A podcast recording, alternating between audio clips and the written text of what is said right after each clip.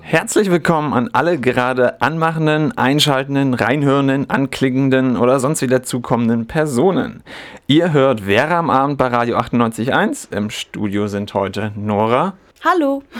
Sarina. Hallo. Robert an der Technik und meine Wenigkeit Thomas. Jetzt hören wir erstmal ein Lied über das Krokodil Gena, und das ist eine Figur aus einem russischen Kinderbuch und eine Trickfilmfigur, die Eduard Uspensky 1966 schuf. Krokodil Gena ist mit der Figur Cheburashka befreundet und singt dieser ein Geburtstagslied, und das heißt Pust Begut.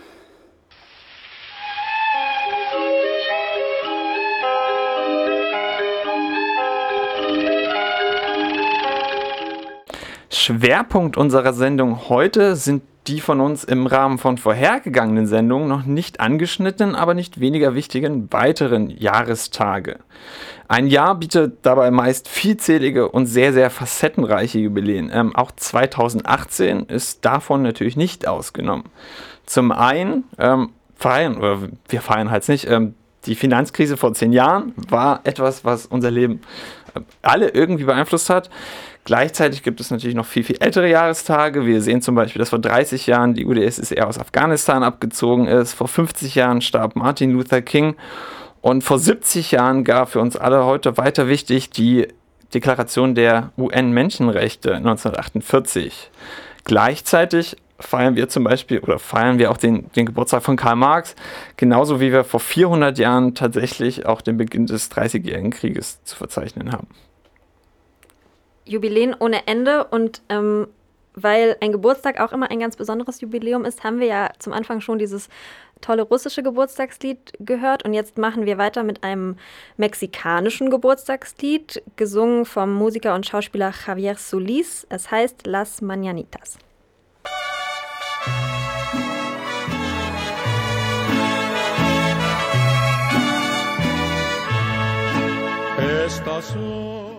Am 10. Dezember 1948 verabschiedete die Generalversammlung der Vereinten Nationen die Allgemeine Erklärung der Menschenrechte. Im Angesicht des Zweiten Weltkrieges und der menschenverachtenden Gräueltaten des Deutschen Reiches wurden erstaunlich klare Grundsätze menschlichen Miteinanders in internationales Recht umgesetzt. Alle Menschen sind frei und gleich an Würde und Rechten geboren. Der Mensch hat Rechte, die allein auf seinem Menschsein basieren.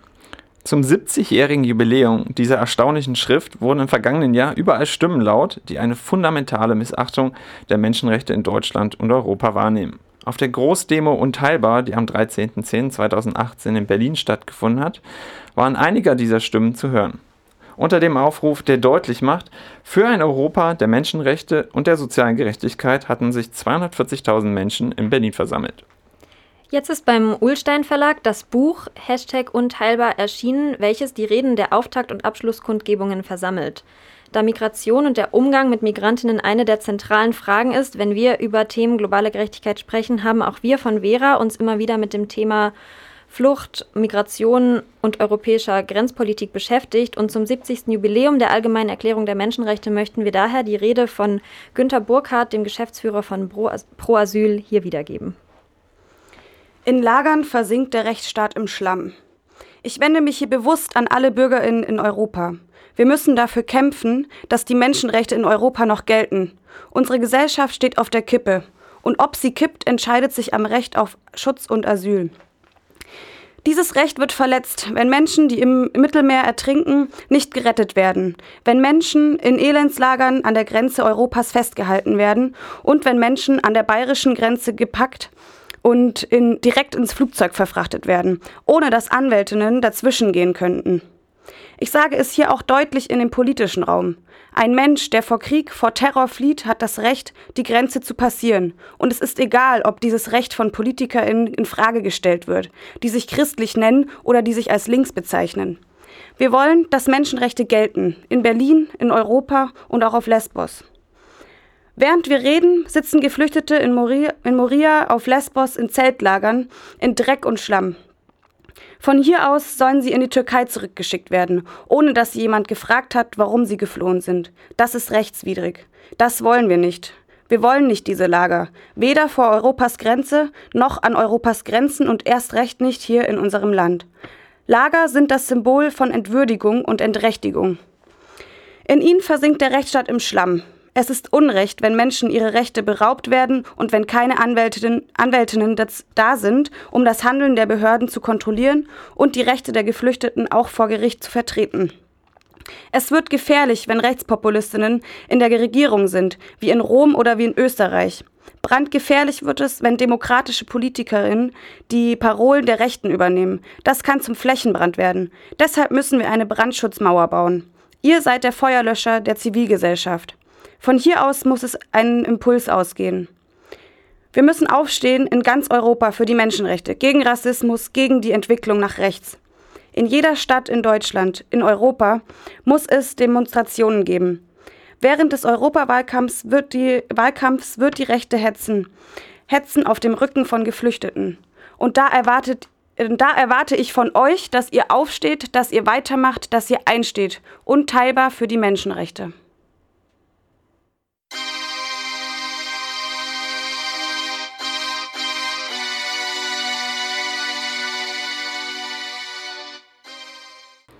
Wir hörten Le Monde est en Flammes von Cosa Capitalista. LMF, wie sie sich auch nennen, sind dabei mehrere Rapper und eine Rapperin, die sich in ihren Texten kritisch zu aktuellen Zuständen äußern und das meistens mindestens in 3 Sprachen. Cosa Capitalista bedeutet so etwas wie das Ding des Kapitalismus. Ja, schon in der letzten Sendung haben wir uns ja über das Frauenwahlrecht, über das 100-jährige Frauenwahlrecht unterhalten und darüber gesprochen. Und zur Feier des Jubiläums dürft ihr Antonias Beitrag nochmal hören. Heute, im Jahr 2018, ist es normal, dass Frauen wählen dürfen in Deutschland. Es ist so normal für uns geworden wie das morgendliche Aufstehen oder das Schreiben von WhatsApp-Nachrichten. Doch das war nicht immer so. Vor 150 Jahren schrieb die Frauenrechtlerin Luise Dittmer anlässlich der Wahl zur Nationalversammlung in der Frankfurter Paulskirche 1848: Wohl spricht man viel von Freiheit für alle, aber man ist gewöhnt, unter dem Wort alle nur die Männer zu verstehen. Bei dieser Wahl durften nur besitzende Männer ab 25 Jahren antreten und wählen. Frauen durften zu dieser Zeit in Deutschland nicht nur nicht wählen, sie hatten auch kein Recht auf Erwerbstätigkeit oder persönlichen Besitz. Sie waren also als Ehefrau sozial und ökonomisch von ihren Ehemännern abhängig und wenn sie unverheiratet waren, von ihren Vätern. In den folgenden Jahren stand es weiterhin schlecht um die Gleichstellung und das Wahlrecht für Frauen. 1850 war es Frauen gänzlich untersagt, sich im politischen Verein oder Gleichem zu engagieren. Trotzdem schlossen sich Frauen ab der zweiten Hälfte des 19. Jahrhunderts in Gruppen und Vereinen zusammen, um sich über Frauenrechte wie das Recht auf Bildung und Erwerbsarbeit und die Teilnahme am politischen Leben einzusetzen. Mit der Gründung des Deutschen Reiches 1871 wurde das allgemeine, gleiche, unmittelbare und geheime, aktive und passive Wahlrecht für männliche Bürger über 25 Jahren, die im Besitz der bürgerlichen und politischen Ehrenrechte sind, eingeführt. Damit gilt weiterhin das 3-Klassen-Wahlrecht und Frauen haben weder in der Kommune noch für den Reichstag das Wahlrecht. 1873 erscheint dann eine Frau auf der Bildfläche, Hedwig Dom, fordert in ihren Schriften unmissverständlich das Frauenwahlrecht als Voraussetzung für die Durchsetzung weiterer Rechte. Ab 1888 werden mehrere Frauenverbände gegründet, welche sich für die Gleichstellung der Frau einsetzen, sowie für das Frauenwahlrecht. Eine von diesen Verbänden gründeten Minna Kauer, Anita Augsburg und Lida Gustava Heinemann in Hamburg. Sie gründeten 1902 den Deutschen Verein für Frauenstimmrecht. In diesem Verein findet die bürgerliche Frauenstimmrechtsorganisation ihre Anfänge. In den darauffolgenden Jahren kämpften Frauen in verschiedensten Vereinen, Verbänden und auf Kongressen um ihre Rechte. Wichtige Akteurinnen sind dabei Maria Stritt, Clara Zetkin sowie Luise Zietz gewesen. 1917, mitten im Ersten Weltkrieg. Der deutsche Kaiser plant eine Wahlrechtsreform, bei der aber die Forderung der Frauen gänzlich ignoriert. Dies hatte zur Folge, dass sich die bürgerlichen und sozialistischen Aktivistinnen am 22. September zusammenschlossen und gemeinsam für das Frauenwahlrecht einsetzten. Unter anderem übergaben sie dem Preußischen Landtag im Dezember eine Erklärung zur Wahlrechtsfrage, in der auf die von Frauen während des Krieges geleistete Arbeit und ihre große Einsatzbereitschaft hingewiesen wurde. Am 17. Dezember fand eine gemeinsame Kundgebung mit mehr als 1000 Frauen aus der proletarischen und der bürgerlichen Frauenbewegung zur geplanten Wahlrechtsreform statt. 1918 ist es dann endlich soweit. Im Oktober fordern 58 deutsche Frauenorganisationen in einem Schreiben an den Reichskanzler Max von Baden dem Verlangen der Frauen nach einem Wahlrecht zu entsprechen. In Berlin versammelten sich mehrere tausend Menschen und forderten das sofortige Stimmrecht für die Frau. Schon im Sommer ist der militärische Zusammenbruch in Deutschland absehbar. Im November revoltierten die Matrosen in Kiel und leiteten damit den endgültigen Sturz der Monarchie ein. Am 9. November rief Philipp Scheidemann die Republik aus und am 12. November 1918 stellte der Rat der Volksbeauftragten in einem Aufruf an das deutsche Volk sein Regierungsprogramm vor. Ein wichtiger Teil dessen war die Proklamation einer großen Wahlrechtsreform, welche auch das Frauenwahlrecht beinhaltete. Dies ist die Stunde des Frauenwahlrechts. Es waren alle Frauen und Männer ab 20 Jahren wahlberechtigt. Nur wenige Wochen später, am 30. November, verankerte der Rat der Volksbeauftragten das aktive und passive Wahlrecht für alle Bürger und Bürgerinnen in der Verordnung über die Wahl zur verfassungsgebenden Deutschen Nationalversammlung. Im Artikel 109 Absatz 2 der Weimarer Verfassung findet sich schließlich der Satz: Männer und Frauen haben grundsätzlich dieselben staatsbürgerrechtlichen Rechte und Pflichten. Wir sehen also, der Weg zum Frauenwahlrecht ist auch der Weg der allgemeinen Frauenbewegung, die für die Gleichstellung der Frau kämpfte und damit das erkämpft haben, was für uns heute so normal ist. In diesem Bereich der Gleichstellung der Frau sind wir noch nicht am Ziel angelangt. Doch in den letzten 51 Jahren haben Frauen für das Wahlrecht gekämpft und es bekommen. Also sollten auch wir weiter kämpfen für unsere Gleichstellung und Gleichberechtigung, damit die nachfolgenden Generationen vielleicht nicht mehr so viel kämpfen müssen. Zum Schluss kann ich nur noch einmal Hedwig Dom zitieren, welches in einem Satz auf den Punkt brachte: Die Menschenrechte haben kein Geschlecht.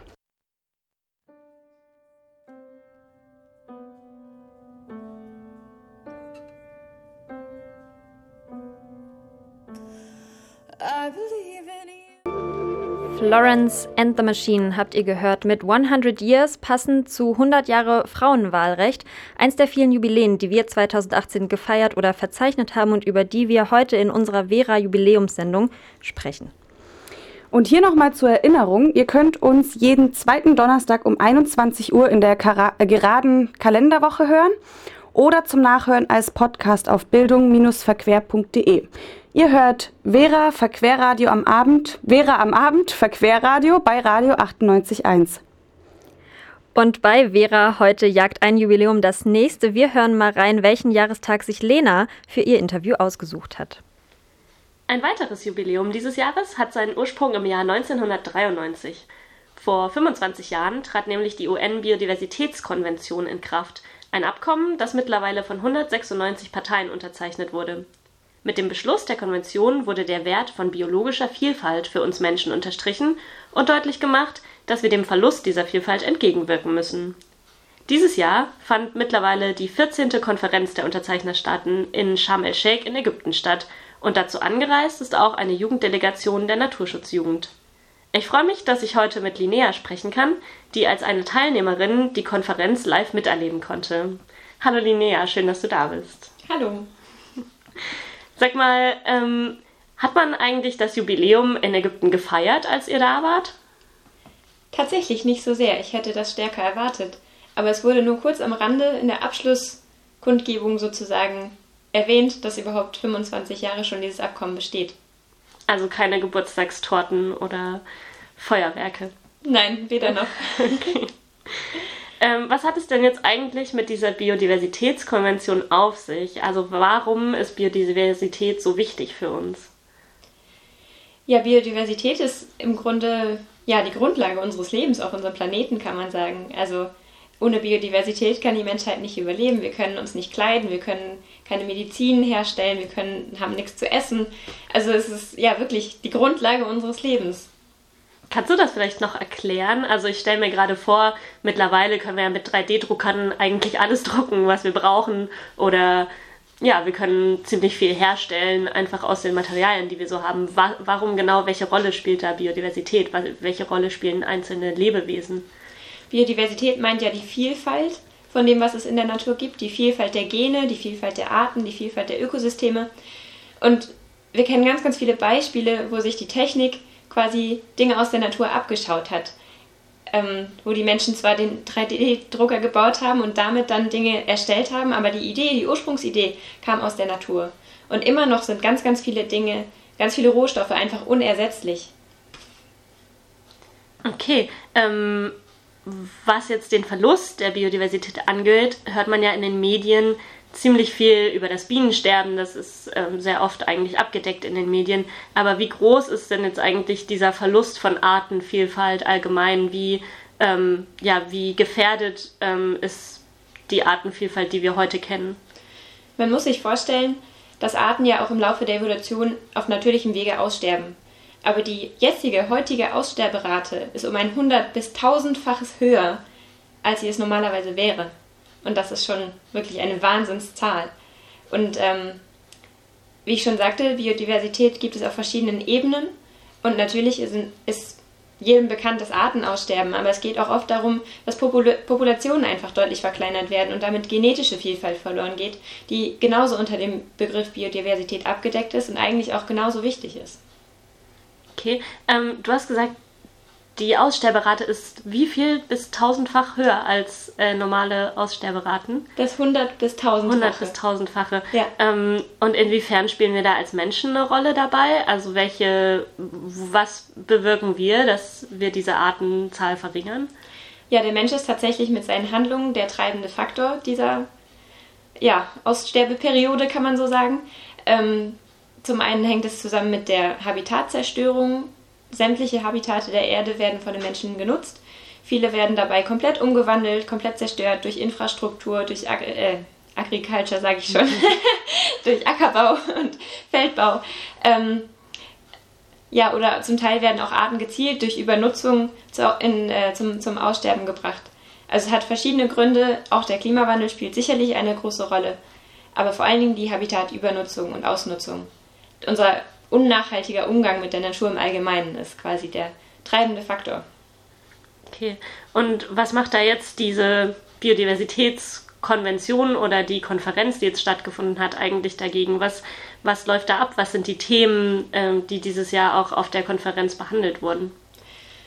Also die Konferenz hat einen sogenannten Vertragstext und dieser Vertragstext ist quasi international gesetzlicher Text. Der muss von den Ländern dann in die jeweiligen eigenen Gesetzgebungen übernommen werden, aber es ist ein juristisches Dokument. Und in diesem Dokument werden verschiedene Richtlinien festgehalten, verschiedene Vorstellungen, verschiedene Zielsetzungen, was man als Weltgemeinschaft gemeinsam erreichen möchte. Man hat sich 2010 in Aichi ganz konkrete Ziele gesetzt, 20 an der Zahl, die unter anderem besagten, bis 2020 soll jeder Mensch auf der Erde wissen, was Biodiversität ist und was Biodiversität für den Menschen bedeutet. Biodiversität soll in allen industriellen Themenfeldern, also wie zum Beispiel in der Forestry, im Waldbau, genau, im Minensektor, im Infrastruktursektor, es soll in allen wirtschaftlichen Sektoren soll Biodiversität eine große Rolle spielen und berücksichtigt werden in den Entscheidungen. Es soll 17% der Landoberfläche soll geschützt sein durch Nationalparke und andere effektive Maßnahmen quasi, um Gebiete zu erhalten. Und es gab ganz viele konkrete Ziele. Und diese weiterzuentwickeln ist halt Aufgabe der Konvention. Okay, das ist ein ziemlich umfangreiches Thema. Das dauert bestimmt auch ganz schön, das zu diskutieren. Wie muss man sich so den Ablauf der Konferenz vorstellen? Wie viele Tage wird da debattiert? Gibt es einzelne Runden oder wie ist das strukturiert? Also man muss sich eigentlich im Klaren sein, dass quasi eine Konferenz immer nur am Ende einer 2-jährigen Periode stattfindet und in den 2 Jahren ist unglaublich viel passiert. Vor allen Dingen auf wissenschaftlichen Gremien, sogenannten Substar-Meetings. Dieses Jahr war es in Kanada, wo quasi wirklich Experten, die wirklich Ahnung haben von den Fällen und in die Tiefe gehen, sich zusammensetzen und schon mal einen Vertragstext ausarbeiten. Und dieser Text wird dann am Ende zu einer 2-wöchigen Konferenz gebracht, die sogenannte Conference of Parties, die halt in Sharm el-Sheikh nun stattgefunden hat. Und da werden dann Dinge noch besprochen mit allen Ländern zusammen, auf die sich die Experten nicht einigen konnten. Und auch nehmen die Länder wiederum Änderungen an dem Text vor, der von den Experten vorgeschlagen wurde. Wie gesagt, das dauert ungefähr 2 Wochen, diese Conference of Parties. Es gibt verschiedene Verhandlungsrunden. Erst hat man den rohen Text, der vom Substar kam. Der wird dann einmal vorgestellt und ganz viele Parteien können was dazu sagen. Und wenn es zu Konflikten kommt, weil das eine Land möchte das und das andere Land möchte das und sie sich nicht einigen können, dann wird in kleinerer Runde diskutiert und dann gibt es nochmal in extremen Fällen eine sogenannte Friends of the Chair Gruppe, wo dann wirklich nur 3 oder 4 Länder zusammenkommen, die sich gar nicht einigen können. Ja, und das wird dann wiederum ins große Plenum gebracht. Also es ist ein sehr langwieriger Prozess und die Verhandlungen dauern in kritischen Fällen auch gut und gerne mal bis 5 Uhr morgens. Oh je. Und ihr saßt dann die ganze Zeit dabei und habt zugehört? Oder wie habt ihr euch daran beteiligt als Jugenddelegation? Ja, die Rolle der Jugend ist sehr, sehr spannend und einzigartig auf der Konferenz zur Biodiversität, weil wir Zugang zu allen Verhandlungsrunden haben. Das ist anders als in der Klimakonferenz zum Beispiel. Das heißt, wir können in diese kleinen Verhandlungsrunden, sogar bis zu den Friends of the Chair, können wir mit reingehen und zuhören. Wir haben kein Rederecht, wir dürfen nicht sagen, was uns auf dem Herzen liegt, zumindest nicht in den kleinen Verhandlungsrunden, im Plenum schon.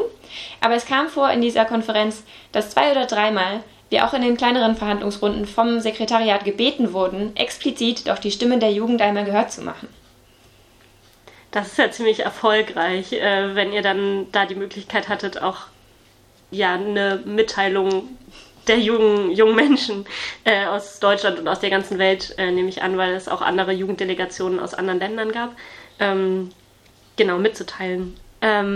Und was hast du konkret vor Ort gemacht? Hattet ihr bestimmte Aufgaben?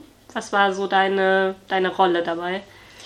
Genau, so wie du gerade angesprochen hattest, wir haben mit einem internationalen Jugendnetzwerk zusammengearbeitet und hatten Jugendliche aus 30 Ländern, mit denen wir quasi in einem Team waren. Und wir hatten natürlich verschiedene Aufgaben. Viele haben einfach nur drin gesessen und quasi Policy-Tracking betrieben, also wirklich aufgeschrieben, welches Land hat welche Position, was wird gesagt, wo ist der Stand der Dinge in den Verhandlungen. Wir hatten einen Stand, um halt ja, mehr mit den Delegierten in Interaktion zu treten und haben kleine Aktionen von dort aus gestartet. Aber meine persönliche Aufgabe habe ich dort für mich gefunden, indem ich größere Aktionen organisiert habe, die halt mit anderen NGO-Vertretern zusammen durchgeführt wurden und nochmal den Blick der Delegierten quasi weiten sollten auf das große Ganze, weil man ist ja 2 Wochen in diesem Gebäude und alle denken nur noch in eckigen Klammern und englischen Wörtern. Aber letztendlich geht es ja wirklich um das große Ganze und draußen in der Welt sind Leute, die ihr Leben dafür geben, dass sie die Natur beschützen, dass sie ihre Umgebung beschützen. Und das darf halt auch auf solchen Verhandlungen nicht vergessen werden. In welcher Form habt ihr das dann gemacht, wenn du ein Beispiel raussuchen kannst? Wir hatten eine Aktion, die war sehr schön zu was wir genannt haben, Environmental Defenders. Also wirklich Leute, die ihr Leben gegeben haben im Kampf gegen große Industrien, gegen die Umweltzerstörung. 2017 war das dramatischste Jahr sozusagen in der Geschichte. Es wurden sehr, sehr viele Umweltaktivisten, über 200 getötet, wo man den Mord tatsächlich mit ihrer Aktivität als Umweltaktivisten in Verbindung bringen kann. Und das ist einfach, dass der Trend weiterhin steigt, das darf so nicht sein. Und wir haben konkret auf der Konferenz uns organisiert und eine Art Schweigemarsch veranstaltet. Wir hatten schwarz-weiße Porträts von den Umweltaktivisten, von einigen Umweltaktivisten und haben eine Schweigeminute veranstaltet. Und das ist auch sehr angekommen, weil es halt Menschen emotional berührt. Also wir hatten viele Delegierte, die uns danach angesprochen haben oder die einfach dort gestanden haben und ganz betroffen sich die Bilder angeschaut haben und die Namen gelesen haben und die Länder, aus denen sie kommen. Ja, das klingt wirklich spannend und beeindruckend. Aber wie geht es denn jetzt eigentlich weiter? Also die Fragen sind sicherlich nicht alle abschließend geklärt worden auf dieser Konferenz. Wie wird weiter verfahren? Ja, im Moment ist die Konvention an einer ganz, ganz großen Bruchstelle. Hatte ich ja vorhin schon angesprochen, die Aichi-Ziele enden 2020. Und auch jetzt, 2018, war schon ganz, ganz viel Gespräch darüber, wie soll es denn weitergehen? Weil es hat noch niemand einen Plan, es ist noch alles offen.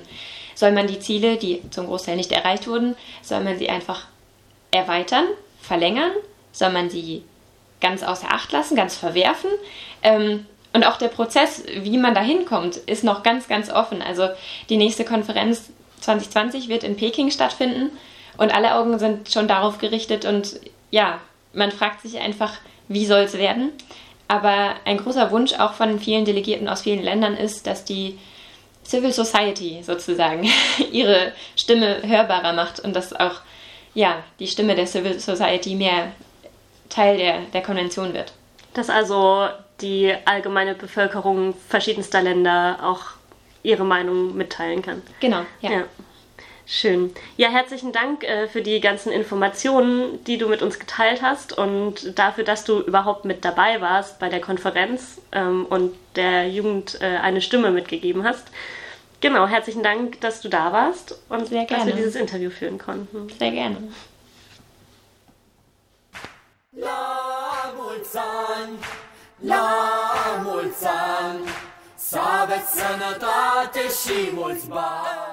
Wir hörten das Lied Raduile von La Multiani, was man gerade im Song eigentlich mehr wie La Muzan gehört hat.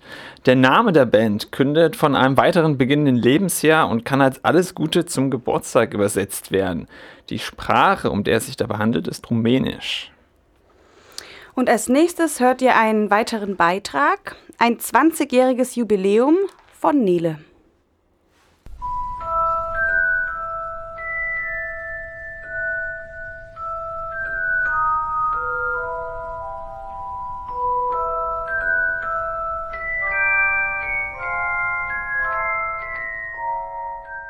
Ich hatte kein Zimmer unter der Treppe, keine Narbe auf der Stirn, aber einige Parallelen zum Protagonisten, der vor 20 Jahren zum ersten Mal in Deutschland auftrat. Ich war 11 Jahre alt und wusste auch nichts über meine leiblichen Eltern und lernte mit 11 einen verloren gegangenen Cousin kennen, der dann auch mein Patenonkel wurde. Dass ich kein Zimmer unter der Treppe hatte, fand ich ganz okay. Ich hatte nämlich tierische Angst vor Spinnen und die Person, um die es geht, habt ihr wahrscheinlich schon erraten, sie wurde morgens immer von dem wüsten Klopfen an der Tür zu seinem Kabuff geweckt, wodurch Spinnen auf ihn runterrieselten. Das wäre nichts für mich. Es geht um Harry Potter von J.K. Rowling. Der erste Band Der Stein der Weisen kam 1998 in die deutschen Buchläden und 2007 der letzte Band Harry Potter und die Heiligtümer des Todes. Dazwischen lagen zauberhaft und aufregende Jahre. Ich hatte das große Glück, mit Harry Potter und Konsorten mitzualtern und diese zauberhafte Parallelwelt einzutauchen. Harry Potter ist auch der Grund, warum ich anfing, Englisch zu lernen, damit ich schon sobald die neuen Bände herauskamen, direkt weiterlesen konnte. Meine Eltern haben einen Kamin. Ich hoffte inbrünstig, dass irgendwann einmal hunderte und aberhunderte altmodisch aussehende Briefe mit feingeschriebener grüner Tinte durch den Kamin geschossen kämen. Oder ich hoffte auf das Schuhuhen einer Eule, die mir einen Brief auf den Kopf werfen würde.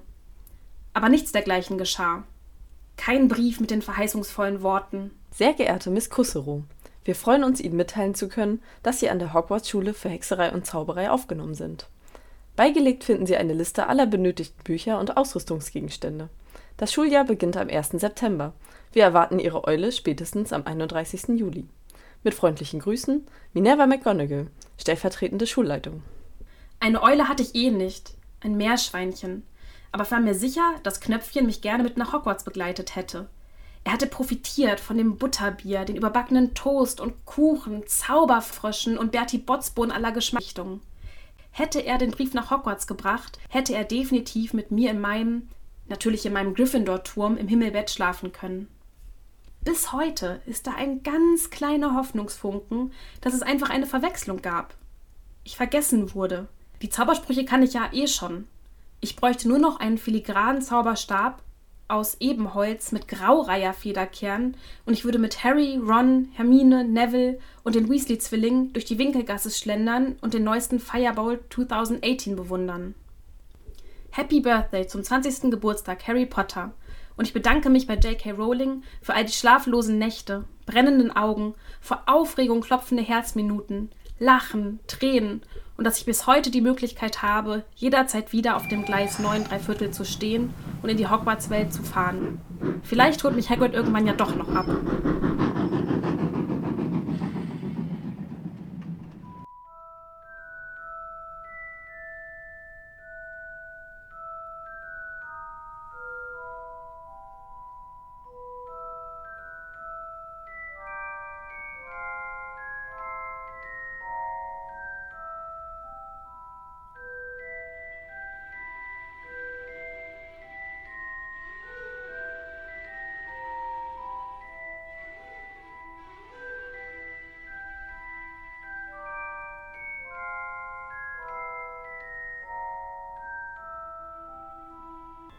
Und mit diesen schönen Harry Potter-Klängen, bei denen auch ich gerade von Nele in meine Kindheit zurückkatapultiert wurde, sind wir schon am Ende von dieser Sendung angekommen, am Ende dieser VeRa-Jubiläumssendung und auch am Ende des VeRa-Jahres. Ihr habt VeRa am Abend gehört bei Radio 98.1.